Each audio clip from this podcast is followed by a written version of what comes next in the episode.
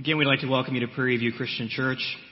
And as David mentioned a few moments ago, uh, September 11th is certainly something that is on many of our minds. Uh, 15 years ago today, I'm sure most of us have some pretty vivid memories of where we were when we heard what was happening and, and what that day was like and all the thoughts, all the emotions uh, that we experienced on that day.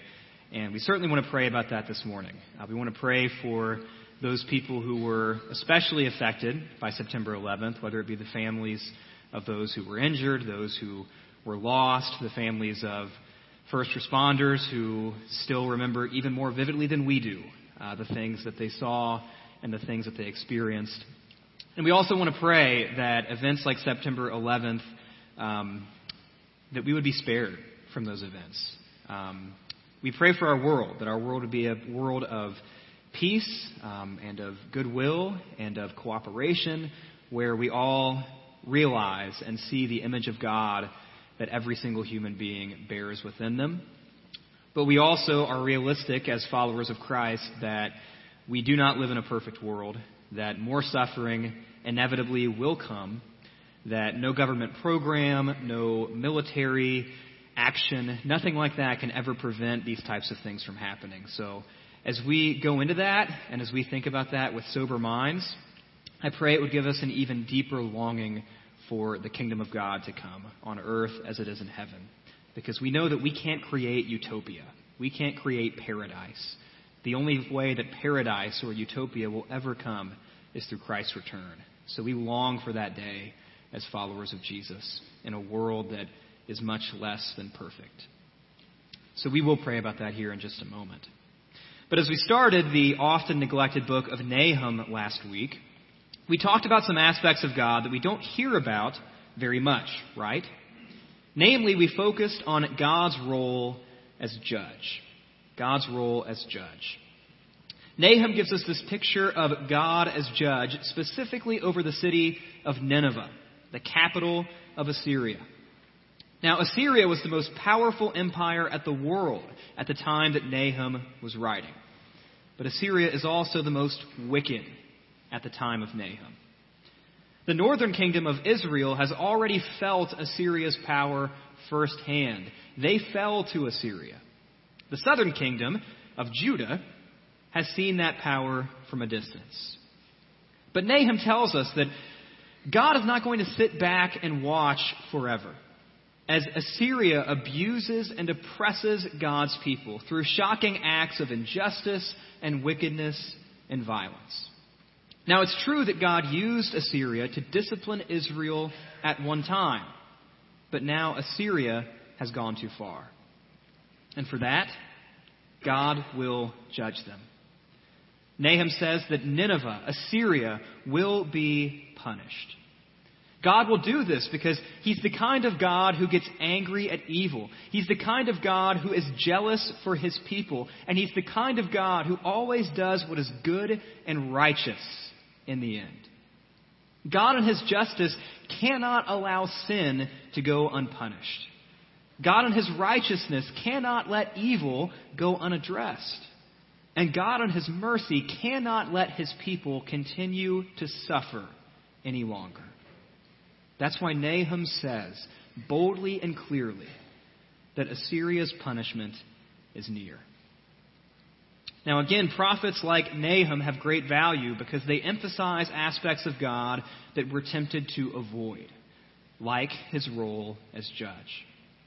And I can't say this enough. I cannot say this enough. As followers of Jesus, we must let Scripture, God's primary way of revealing himself to mankind, we must let Scripture guide our understanding of who God is and what God does. That must be our highest authority. We cannot be content to define God based on our own faulty moral compasses that are corrupted by sin in our world. We can't define God based on the latest Facebook post that our cousin shared or the newest pop psychology that we heard on some talk show.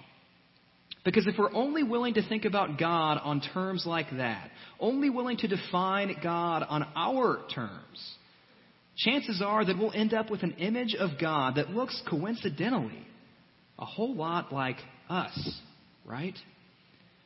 And you know, there's something about that in the Old Testament.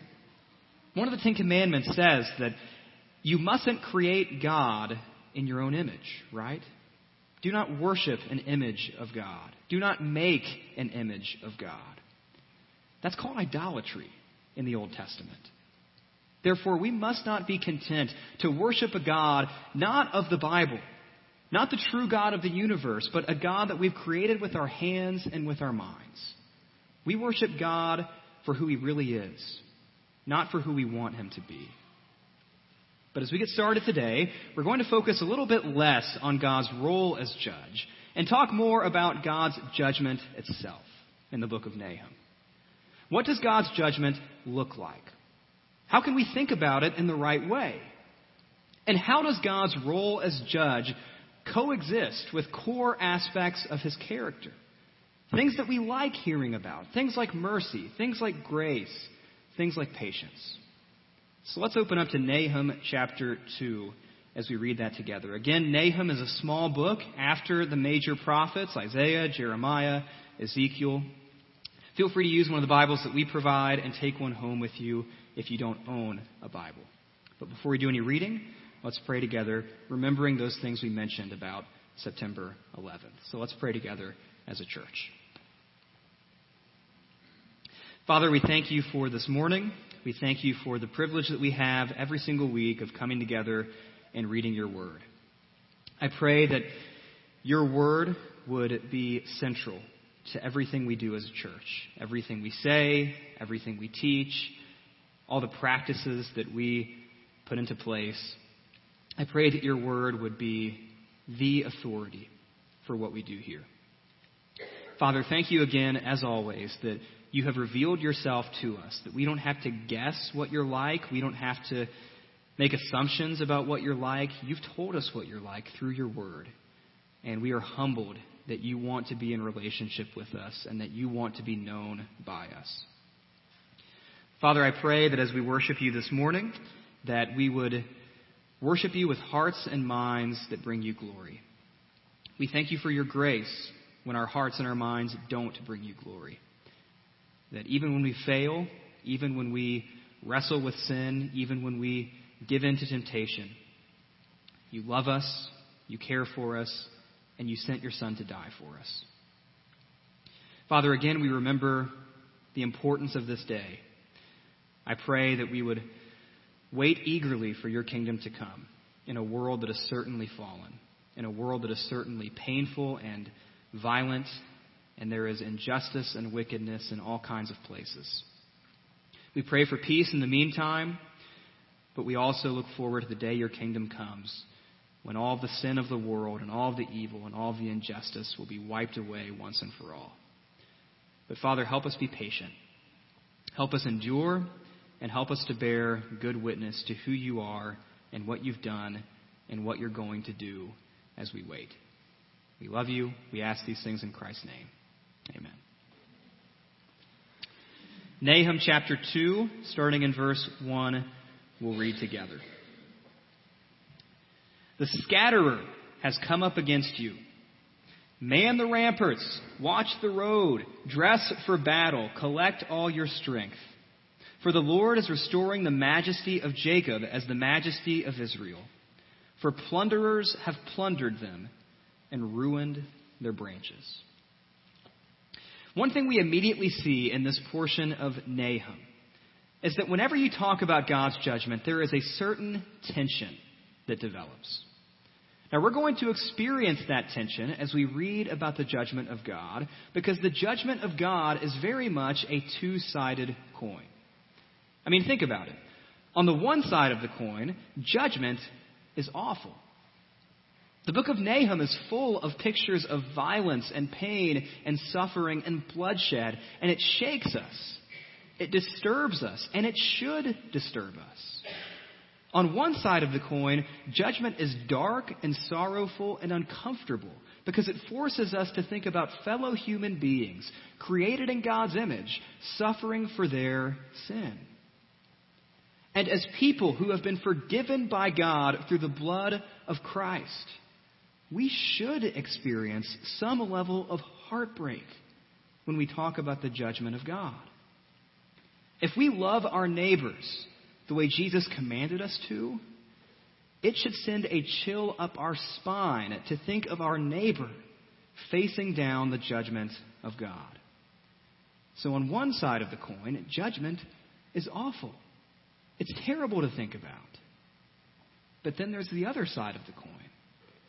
And what we see there is that in the pages of Scripture, God's judgment is something to celebrate because it means deliverance for the suffering.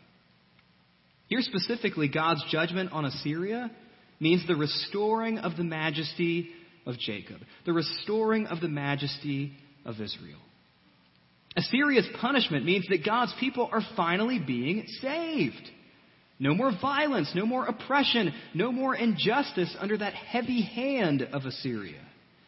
And you can't blame them for celebrating that, right? Put yourself in their shoes. I mean, after all, let's think about another example. It might sound like an extreme example, but in light of the brutality of Assyria that we read about last week, maybe it's not an irrelevant example. Imagine yourself in a concentration camp in World War II. Imagine yourself as a prisoner in a concentration camp.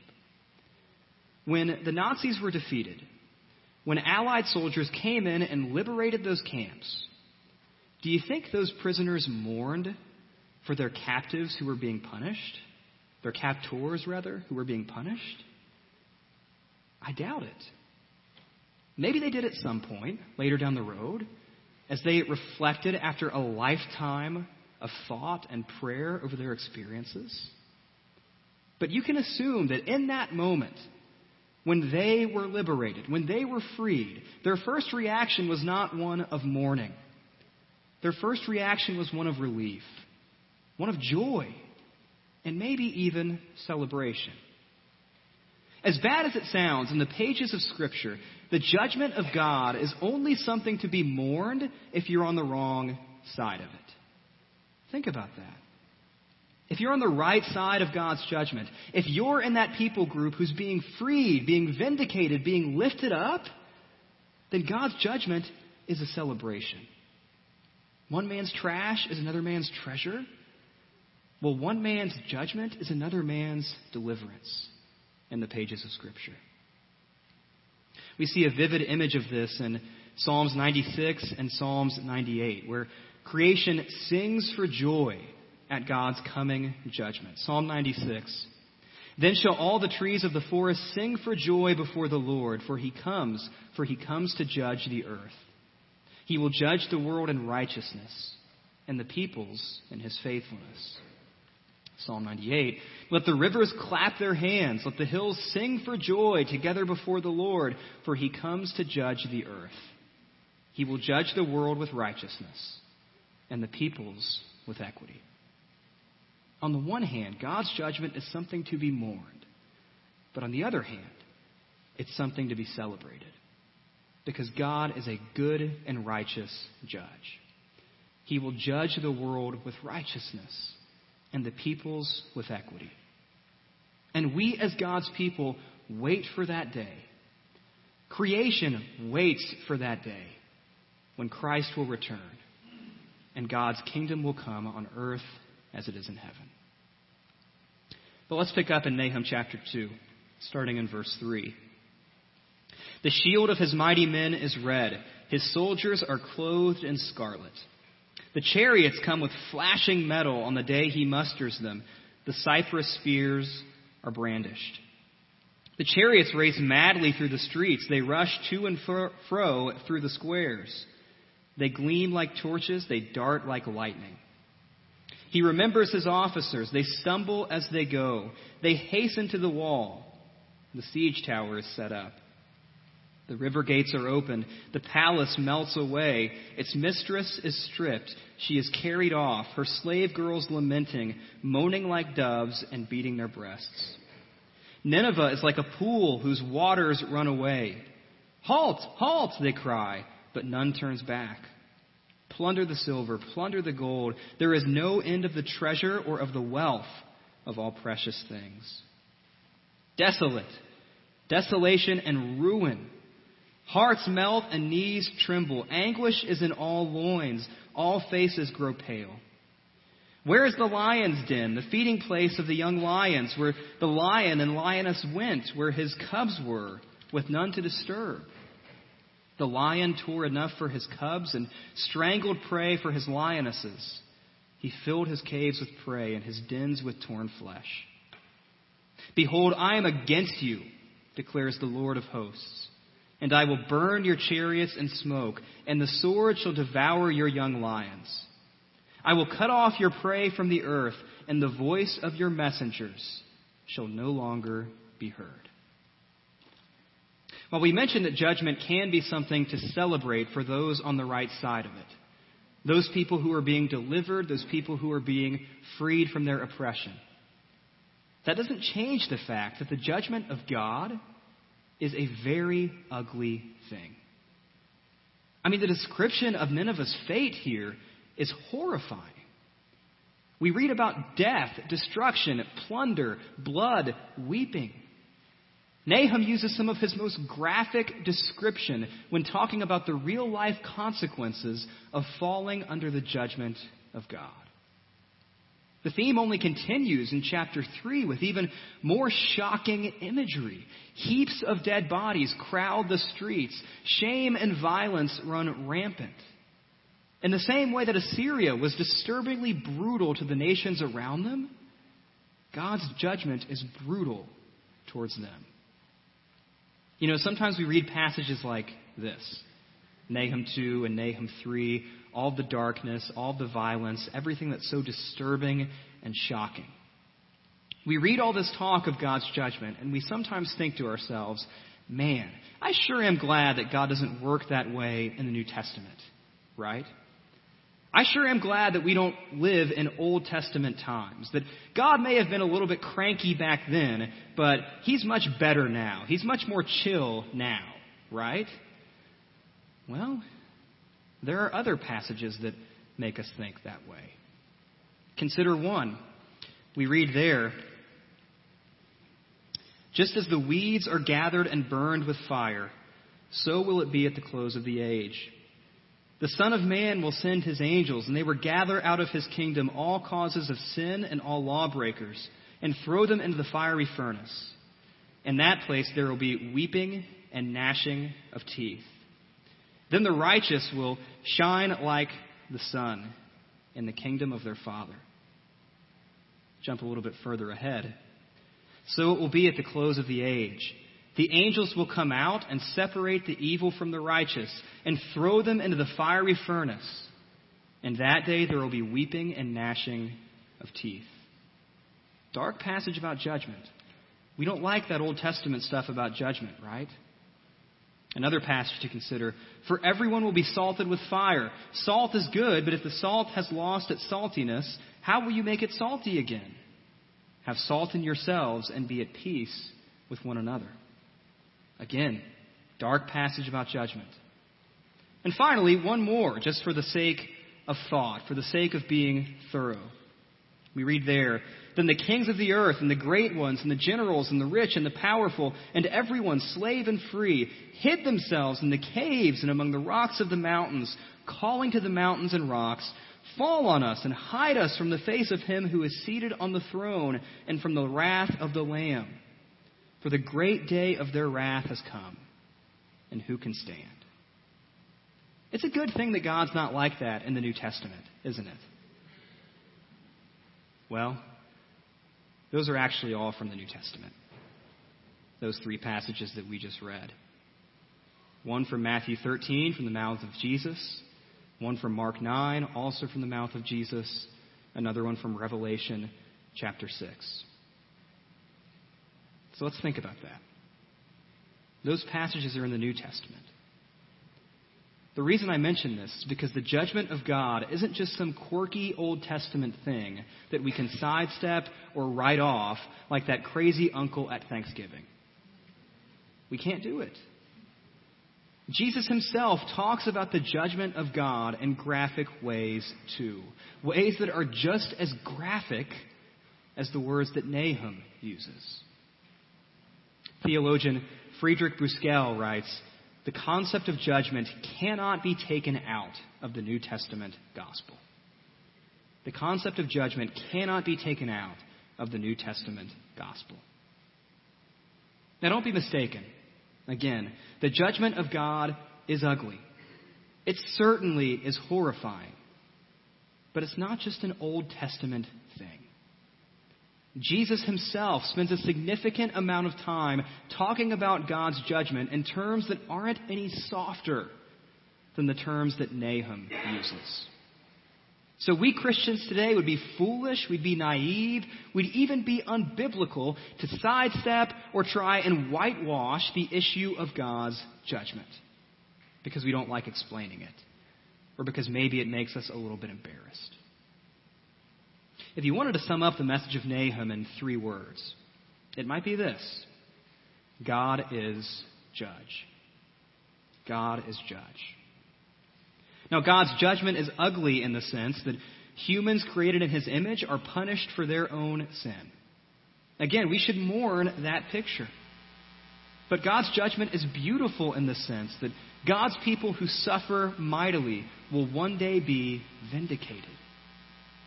And the judgment of God is not just some inconvenient Old Testament thing that we New Testament Christians can sweep under the rug, because Jesus talked about it too. So, in order to have the most complete understanding of God's character that we possibly can in this life, to better understand the role of God as King of the universe, we must let all of Scripture inform our understanding of Him even books like Nahum that seem a little bit rough around the edges. But what else do we read in Nahum? I mean, Nahum doesn't just tell us about who God is. He doesn't just tell us what God's judgment is like. Nahum tells us how silly it is, how futile it is to try and oppose God's judgment.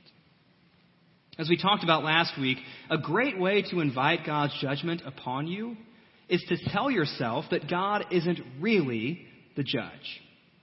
It's to tell yourself that He can't really see what you're doing.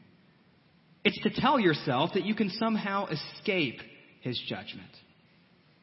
Because Nahum goes into more detail to expose the things that will do you no good in the face of God's judgment. Nahum chapter 3, starting in verse 8. Are you better than Thebes that sat by the Nile, with water around her, her rampart to sea, and water her wall? Cush was her strength, Egypt too, and that without limit. Put and the Libyans were her helpers. Yet she became an exile. She went into captivity. Her infants were dashed in pieces at the head of every street. For her honored men lots were cast, and all her great men were bound in chains. You also will be drunken. You will go into hiding. You will seek a refuge from the enemy. All your fortresses are like fig trees with first ripe figs. If shaken, they fall into the mouth of the eater. Behold, your troops are women in your midst. The gates of your land are wide open to your enemies. Fire has devoured your bars. Draw water for the siege. Strengthen your forts. Go into the clay. Tread the mortar. Take hold of the brick mold. There will the fire devour you. The sword will cut you off.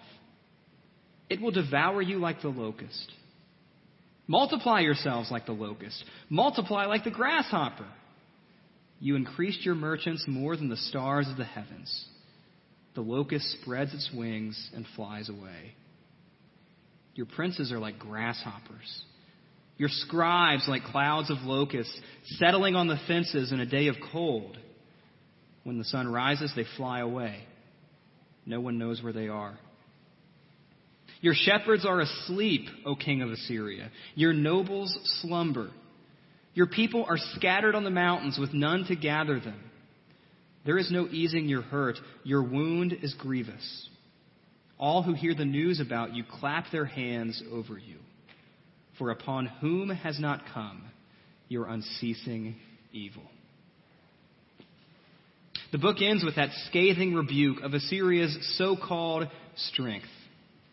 Assyria thought they were so special that no one could ever take them down because they're the most powerful empire around. But in reality, they're just like every other nation that has fallen. You know, once upon a time, God took out the most powerful empire in the world to free his people from slavery under the leadership of Moses. If God can defeat Egypt way back when, it's safe to say that God can take Assyria out too. And all those nations that Assyria disposed of with no problem whatsoever, Nahum says that God will have no problem disposing of them. Your fortresses, your troops, your gates, your princes, your wealth, all those things that you think can offer you security, Nahum says none of those things can save you from the judgment of God. You know, the world hasn't changed that much in some ways. There are many people today who still think that they can somehow avoid God's judgment because of power, because of strength, because of wealth, because of even acts of morality. But the truth is that they can't. Assyria, in their arrogance, convinced themselves that they could somehow be exempt from the judgment of God. They thought they were invincible. They thought that they could defeat the God of Israel the way they defeated all the idols of the other nations. But little did Assyria know that they themselves were nothing, nothing more than a tool in God's hand. And that one day they would have to answer for their own sin. Nahum is so confident of this that he even calls out the king of Assyria specifically in verse 18. That's gutsy. Your shepherds are asleep, O king, from the mouth of a poor prophet. The story of Assyria should be a cautionary tale to all of us. It should be a cautionary tale to all of us who have convinced ourselves that God isn't really the judge, that God can't actually see our sin, or that we can somehow escape the judgment of God through power, wealth, or anything in and of ourselves. We simply can't do it.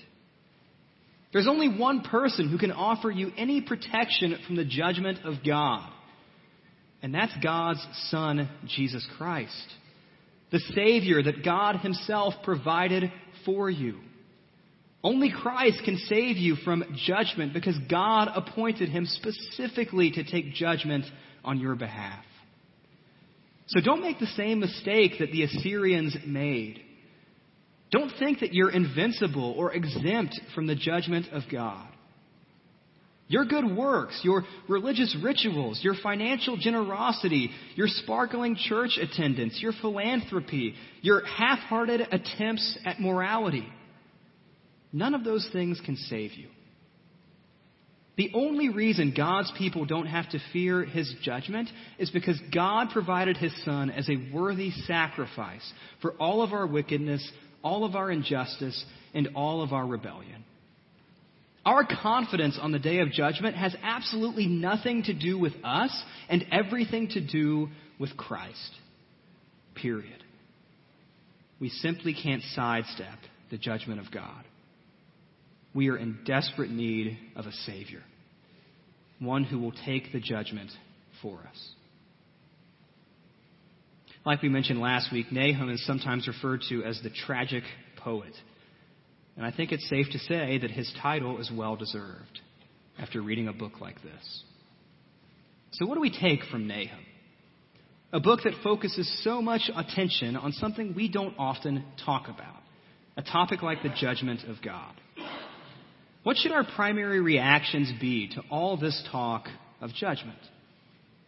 Well, allow me to offer a few suggestions on how to think about the judgment of God. Reaction number one, I would suggest, is a reaction of humility. In Romans 3, Paul quotes a psalm saying, None is righteous, no, not one. No one understands, no one seeks God. All have turned aside. Together they have become worthless. No one does good, not even one. The whole point of Romans 3 is that Paul makes it clear that every single person has fallen short.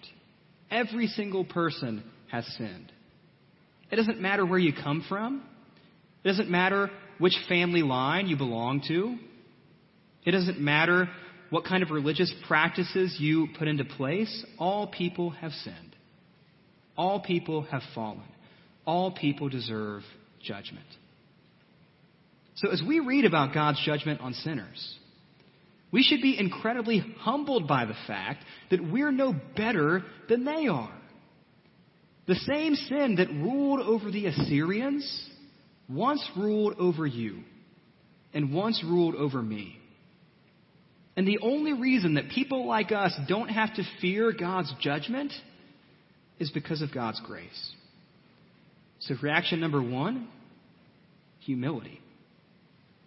Reaction number two evangelism. Does reading about God's judgment on sinners break your heart? When you think about that family member or that friend or that coworker or that neighbor or that classmate who doesn't know Christ and you read about them being judged by God and it just makes you squirm, well, if the thought of that breaks your heart, good. It's supposed to. And it's all the more reason for you to get out there and share the gospel, to share the good news with them. Because as we've mentioned before, the most selfish thing that you could ever do for a lost and dying world on a path towards judgment is to keep the gospel to yourself. That's the equivalent of sitting and watching somebody drown when you could reach your hand out there and pull them up. But you just choose not to. So I pray that we would react to this talk of God's judgment with a renewed enthusiasm and a renewed fervor for sharing the gospel. And finally, reaction number three, on top of humility, on top of evangelism, I would suggest a reaction of worship.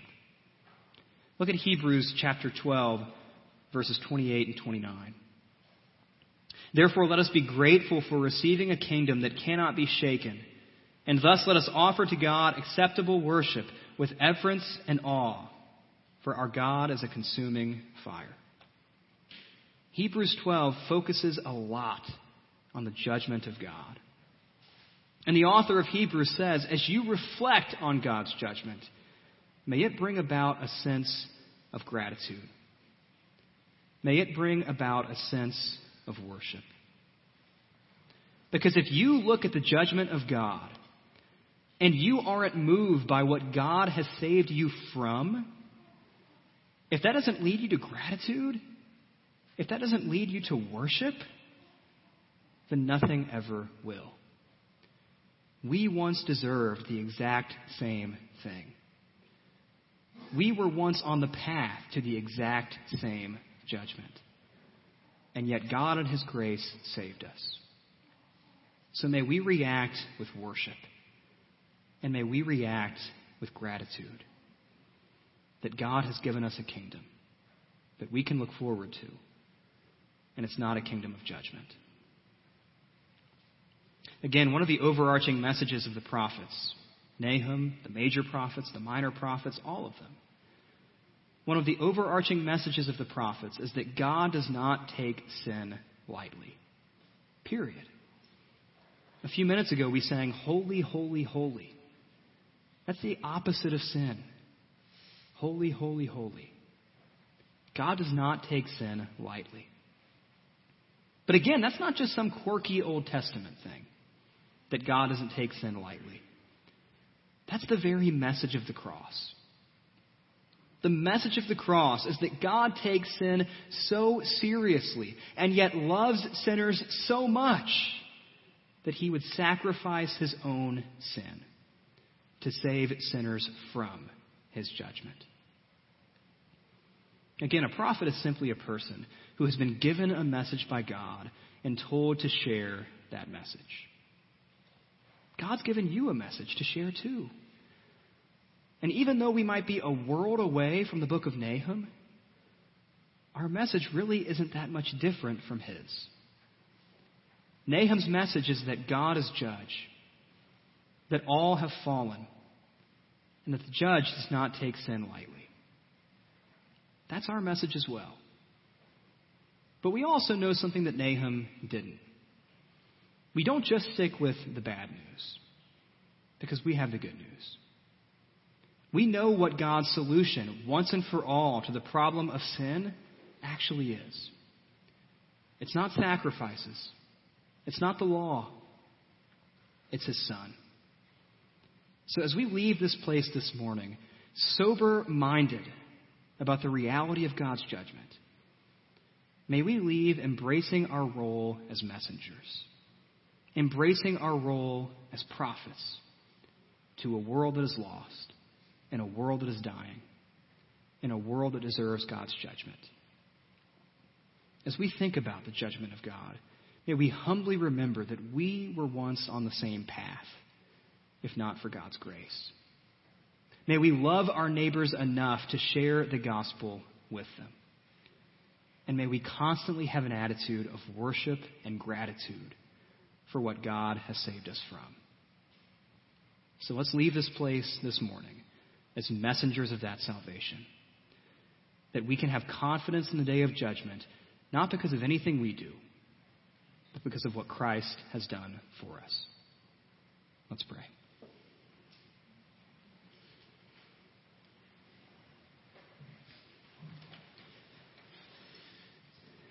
Father, again, your judgment is a challenging topic. It's an uncomfortable topic. It makes us squirm a little bit. We would often prefer to avoid it in our individual reading. I would sometimes prefer to avoid it in my preaching. And yet, it's there in your word. And part of what your word does is it confronts us with things that we don't really like. So, Father, thank you for your word. Thank you again that you've revealed yourself to us. I pray that we would wrestle with your word, that we would be open to being critiqued by your word, being changed, being shaped, being transformed. We can come to a lot of conclusions about who you are and what you're like and what your priorities are through lots of different avenues. We can hear lots of different competing messages about who you are and what you're like. But Father, I pray that we would put your word at the center of that. That we would filter everything we hear about you through the truth of your word. And let that truly determine in our hearts and in our minds who you are, what you've done, and what it is that you want of us, your people. Father, thank you again for this morning. Thank you that you have provided a Savior. That again, we can have confidence in the day of judgment, not because of anything about us, but all because of Christ. We love you. We praise you. We thank you for his broken body and his shed blood that gives us hope and purpose and joy, not just in eternity, it gives us hope and purpose and joy now. We ask all these things in your Son, Christ's name. Amen. If you are not yet a follower of Christ, to be totally honest, according to the pages of Scripture, you have no reason for confidence at the day of judgment. So I pray this morning that you would leave here knowing Christ, knowing your Lord, knowing your Savior, knowing the one who died for you. If you need to have that conversation, if you need to pray about that, think about that, ask questions about that, talk to one of our elders. They'll be standing at the sides of the room. They'd be happy to pray with you, happy to answer those questions, happy to share with you what it means to be a follower of Christ. Now, before we sing our final song, we do have one more announcement. You may see that in your bulletin.